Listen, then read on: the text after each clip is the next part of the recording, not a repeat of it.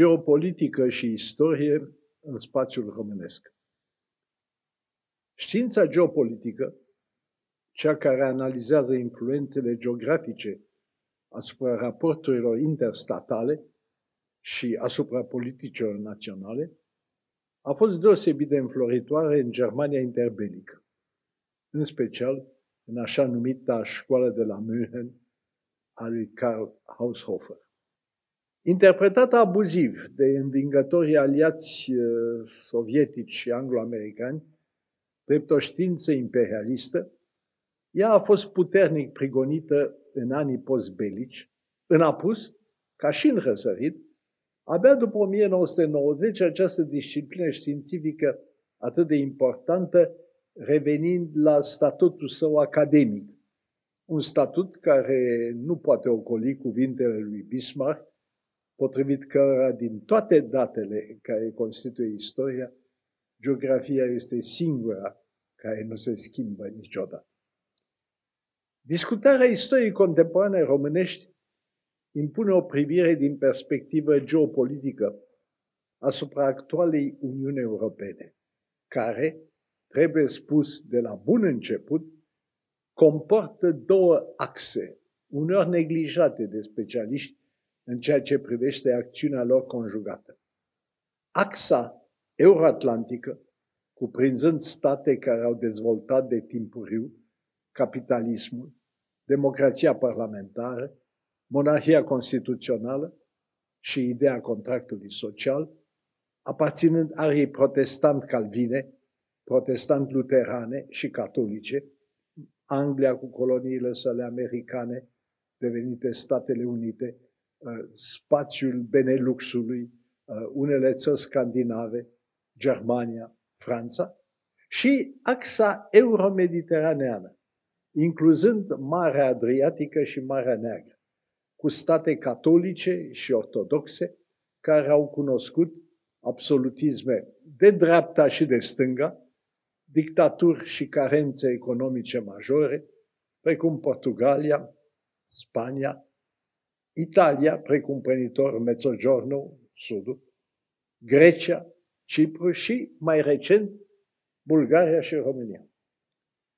Accentul pe care l-am pus mai sus pe confesiunile creștine diferite ține de împrejurarea că există o geopolitică religioasă și confesională, care explică de la Max Weber încoace legătura indisolubilă între educația spirituală și modelarea economică a individului și a maselor, cea care așează îndeopște pe protestanți înaintea catolicilor și pe aceștia înaintea ortodoxilor, în ceea ce privește belșugul, dar și tipologii de solidarități politice, despre care au vorbit cu decenii în urmă politologii Universității Harvard atunci când au teoretizat sindromul țărilor înrudite, The Kin Country Syndrome, verificat dramatic în cazul dezmembrării fostei Iugoslavii. În această analiză geopolitică uh, plec de la premiza existenței a două Europe. Repet, a două Europe, care și-au rădăcinile în cele două partes, pars orientis și pars occidentis, create sub tetrahia vremii lui Dioclețian și apoi, la finele veacului al patrulea, cu temeiuri felurite în care, din nou, cele religioase sunt majore, reflectate în epoca patristică, în primul rând în deosebirile filozofice și teologice între lumea lui Augustin din Hipona a lui Ambrozie din Milan și a lui Ieronim, pe de o parte, și aceea a celor trei capadocieni și a lui Ioan Crizostomul pe de alta.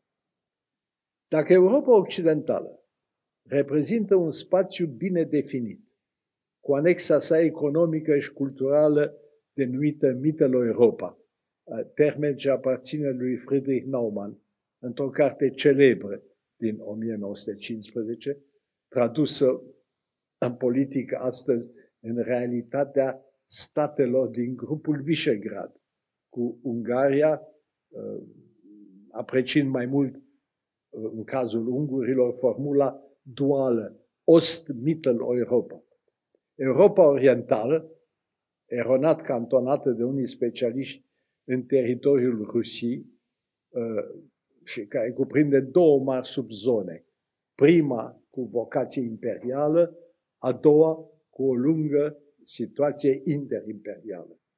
Anume, cea ruso-ucrainiană, grevată astăzi de conflicte de rezonanță planetară, și cea sud-est europeană, alcătuită la rândul din aria Carpato-Dunăreano-Pontică, România și Republica Moldova, și aria balcanică, între Dunăre și Marea Egee. O definiție geografico-istorică de neocolit, după părerea mea, este cea dată cândva de reprezentantul școlii geopolitice müheneze despre care am vorbit la început, Rupert von Schumacher. Definiția era următoarea. Sud-estul Europei este partea de continent cuprinsă între cel mai nordic punct al Mării Adriatice, Trieste, și cel mai nordic punct al Mării Negre, Odessa. Cum bine se știe, țările din spațiul est european și central european au fost taxate adesea drept naționaliste. După tăvălugul internaționalismului proletar, dur resimțit în această zonă, emergența sentimentelor naționale a dus chiar la disoluții statale, cazurile clasice ale structurilor federative de tipul Ceoslovacia și Iugoslavia. Dar sensul termenului naționalism a apărut prima dată în 1892 în ziarul lui Figaro, comportă evaluări felurite, între care și cea a naționalismului pozitiv, de la cazul unificatorilor Italiei și Germaniei, Garibaldi și Bismarck, la cel al generalului de Gaulle, sau, pentru a ne cantona la cazul românesc, la cel proclamat de Eminescu, de Maiorescu și de Iorga. Discutând acest aspect al psihologiilor comunitare, trebuie introdus aici o informație potrivit căreia în Uniunea Europeană un sondaj realizat înainte de 2007 printre cetățenii acestea ne indică o apartenență europeană, 12%, surclasată de apartenența națională, 36%, ambele fiind depășite la mare distanță de apartenența regională, 84%. Concluzia logică este aceea că într-o Europa a națiunilor, Europa regiunilor este cea care aparține viitorului. Venind la istoria românească, voi afirma din capul locului că aceasta cuprinde două trăsături distinctive, care o individualizează în peisajul Europei răsăritene. Latinitatea și statalitatea. Cea din tâi, latinitatea, aparținând genezelor noastre etnice, a fost nu doar un dat al limbii, ci și unul al credinței. Românitatea este singura ortodoxie latină și singura latinitate ortodoxă din lume. Al mentalului colectiv, ce îmbină individualismul latin cu gregarismul oriental, care dă coloratura sa a metafizică a atitudinii românești în fața vieții, care respinge îndeopște extremismele spirituale, inclusiv pe cele politice. Cea de-a doua, statalitatea, a fost rodul veacurilor turcocrației, când prin negocierea care a condus la o mentalitate tranzacțională a românilor, s-a obținut, de la mijlocul secolului al XVI-lea, autonomia țărilor române, când, în schimbul haraciului dat sublimei porți, principii români de la București și Iași, cei maghiari de la Alba Iulia, au evitat pentru statele lor disoluția, statutul de pașalâc pe care îl căpătase ținuturile grecești și cele bulgare, Serbia, Muntenegru, Albania și Ungaria. Că a existat o tradiție a unor capitulații, cum se numeau ele, medievale, au dovedit-o chiar și documentele apocrife pe care le-au invocat boiei români cu ocazia unor tratative de pace ruso-turce de la Focșani în 1772. Ideea că turcii păgâni sunt o pedeapsă divină pentru abaterile de la dreapta credință a condus la un fatalism românesc, resimțit în fiecare epocă istorică, iar endemicele invazii, ocupații militare, spoliere economice și ciuntiri teritoriale, determinate de amintita situație interimperială, au conferit profilului românesc nota de scepticism, de duplicitate și disimulare. Rămâne memorabilă vorba lui George Călinescu, potrivit căreia în fiecare român se află un vlai cu vodă. Și de necesar salvator oportunism. Rând pe rând, încheierile etnopsihologice privitoare la români ale unor Drăghicescu, Rădulescu Motru sau Ralea, au scos în evidență, pe de o parte, marele potențial intelectual al conaționalilor noștri, umorul, adaptabilitatea, interesul pentru aspectul exterior al ființei. Pe de altă parte, individualismul egocentric, lipsa de perseverență, aplecarea accentuată spre practicile religioase. După Polonia și Turcia, România este fruntașă din acest punct de vedere, cu moldovenii pe primul loc.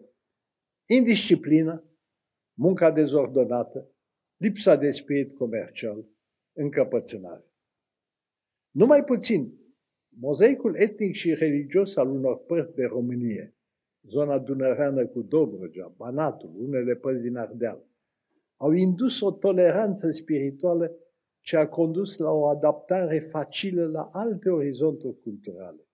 De unde și particularitatea românească a apartenenței unor personalități naționale la alte culturi, de la Petru Movilă la Dimitrie Cantemir, de la Tristan Țara la Cioran și Ionescu.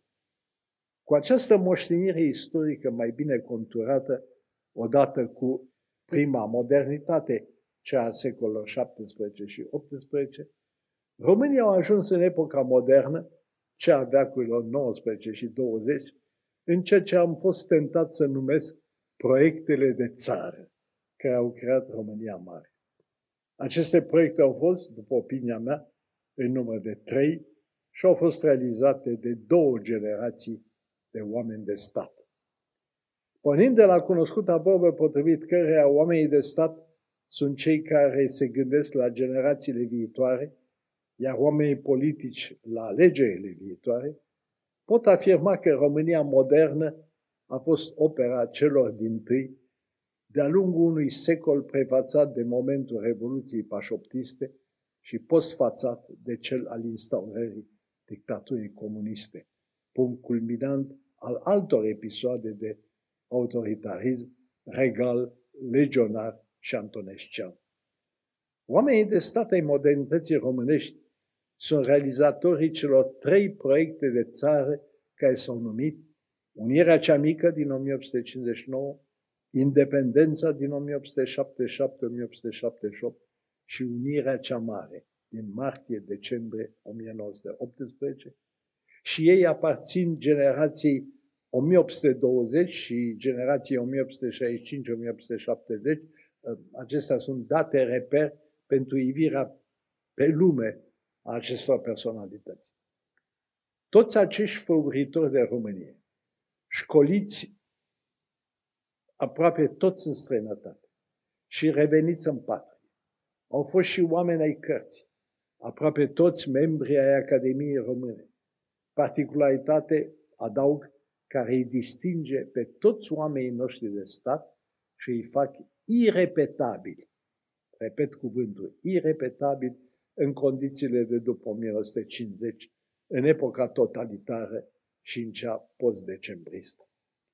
Dacă primul proiect de țară a putut fi socotit o capodoperă politică românească, inaugurând acțiunea faptului împlinit înaintea marilor puteri care doreau fie o unire parțială, Convenția franco-engleză de la Osborne, fie Principate Unite, dar cu doi uh, domni, uh, de Convenția de la Paris, lucrul a fost posibil și printr-o solidaritate a elitelor, repetată în celelalte două proiecte, și printr-un altruism politic remarcabil, începând cu caimacamul Grigore Alexandru Ghica, continuând cu Vasile Alexandri, cu Costache Negri, cu Nicolae Golescu. A pregătit ideologic primul proiect unionist Nicolae Bălcescu și l-a întruchipat cu asupra de măsură Alexandru Ioan Cuza. Pentru mine, ei sunt superlativele patriotice până astăzi.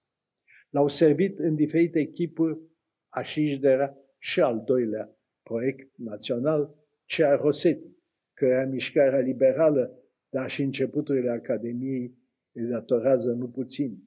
Beiul de Samos, ambasadorul la Londra, prim-ministru și de patru ori președinte al Academiei Române. Ion Ghica, despre el e vorba. Mihail Cogălnicianu, unind aievea timpul Academiei Mihailene cu cel al Academiei Române pe care a și prezidat-o cel fără de care nici reformele lui Cuza, nici proclamarea neatârnării statale nu pot fi evocate. În fine, Ion Cebretianu, inițiatorul aducerii lui Carol de Hohenzollern, întemeietorul Partidului Liberal și vizirul, cum mi s-a spus, a cărui guvernare de un deceniu a consolidat tânărul regat. A doua inițiativă românească, conducând la faptul împlinit, se leagă de acest remarcabil om de stat. Când marile puteri europene s-au văzut silite să recunoască prințul străin pe care, spre deosebire de cazul grecesc sau bulgăresc, nu-l voiseră pe tron. Al treilea proiect de țară și ultimul realizat de români în epoca modernă este unirea din 1918. Era momentul căderii celor trei monarhii care crease în această parte de continent amintita situație interimperială. Abdicarea lui Nicolae al II-lea Romanov, a lui uh, Carol I de Habsburg și a lui Mehmed al V-lea Reșid, deschizând calea spre republicile succesoare.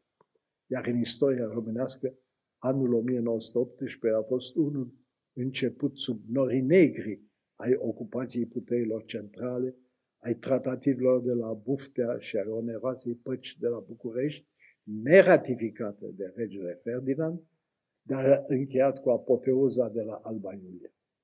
A fost anul de grație în care a doua generație amintită a dat măsura morală și politică a autenticilor oameni de stat, cea unor Vasile Goldiș, Iancu Flondă, Nicolae Iorga, Iuliu Maniu, Ioni Cebretianu, probabil cel mai important lider român al tuturor timpurilor. Primul act al Marii Uniri a fost realizat, cum bine știm, de patrioții din Basarabia, trecuți repede de la ideea autonomiei în cadrul unei noi Rusii revoluționare la unirea cu patria mamă, de la Vasile Stroescu și Pavel Gore, la Onisifor Ghibu și Ion Inculeț, de la Pantelimon Halipa și Daniel Ciugureanu, a Constantin Stere, cel care proclama că drumul spre Alba Iulia trece prin Chișinău, aceștia au fost cei care în martie 1918 au venit să se unească cu o țară sfâșiată, parțial ocupată, învins. Rămâne meritul istoric al acestei generații. Numai puțin cel al lui Alexandru Mahiloman, care a mers în Bazarabia în numele națiunii române spre a consfinți actul votat de sfatul țării, de a fi realizat primul pas unionist. Celelalte momente din noiembrie 1918 au fost făcute la Cernăuț și în Alba Iulia în condiții internaționale absolut noi și dătătoare de speranță. Oricum, toate cele trei momente ale celui de-al treilea proiect de țară sunt profund naționaliste, ținând de un naționalism superior comparabil celui italian și celui german din Otocent. Un naționalism care așeza firesc și cuvincios țara în Europa și în lume. Era ceea ce avea să scrie în anii interbelici Nicolae Iorga, unul dintre făuritorii de seamă ai Unirii Celii Mari. Citez, pentru orice țară și orice neam sunt anumite mari probleme pe care atârnă dreptul și viitorul lor. Astfel, vechimea locuinții neamului în patrie, dovedirea unor însușiri mai înalte, rolul pe care îl joacă în omenirea întreagă. Închei citatul. Se făceau auzit tot pe atunci ecoul cuvintelor istoricului național prin alt om de stat, puțin mai tânăr, dar cu o reputație internațională de prim rang, diplomatul Nicolae Titulescu, pe care nici o minte lucidă nu-l poate acuza de xenofobie. Citez, omenirea nu mă interesează dacă România nu-și găsește locul în sânul ei. Am încheiat citatul. Făuritorii principali ai ultimului proiect de țară de acum 100 de ani au dispărut. Cei mai mulți înainte de ultimul război mondial, iar câțiva victime ale totalitarismului de diferite nuanțe. Au pierit ca Iorga în pădurea de la Strejni în 1940 sau în temnița de la Sighet, Camaniu, în 1953. Iar șirul de vârste nedemocratice ale României din februarie 1938 până în decembrie 1989 a făcut imposibilă apariția unor figuri de independentă învergură statală și implicit a unor proiecte de țară pe care oamenii politici de duzină, oricât de onorabili, nu le pot concepe și realiza. Evident că nu se poate accepta. Ideea că aderarea României la NATO și la Uniunea Europeană ar fi fost proiectele noastre de țară. Știm bine că ele, cu părțile lor bune și cu cele mai discutabile, au fost comune mai multor națiuni. Iar unicul demers major care ar fi putut deveni al patrulea proiect românesc, unirea cu Basarabia, prezintă dificultăți și subtilități de politică internațională pe care o țară ca a noastră, cu o politică externă foarte modestă, nu le poate asuma și gestiona acum. De 65 de ani iau ca reper moartea lui Maniu. România nu mai cunoaște un om de stat, situație puțin obișnuită, dar explicabilă și prin deceniile precomuniste, comuniste și postcomuniste. La prăznuirea unui veac, de la consumarea ultimului proiect de țară, oamenii politici români, dintre care niciunul nu poate pretinde statura de om de stat, au măcar datoria de a reflecta la acest trecut și de a învăța ceva din el. Thank you.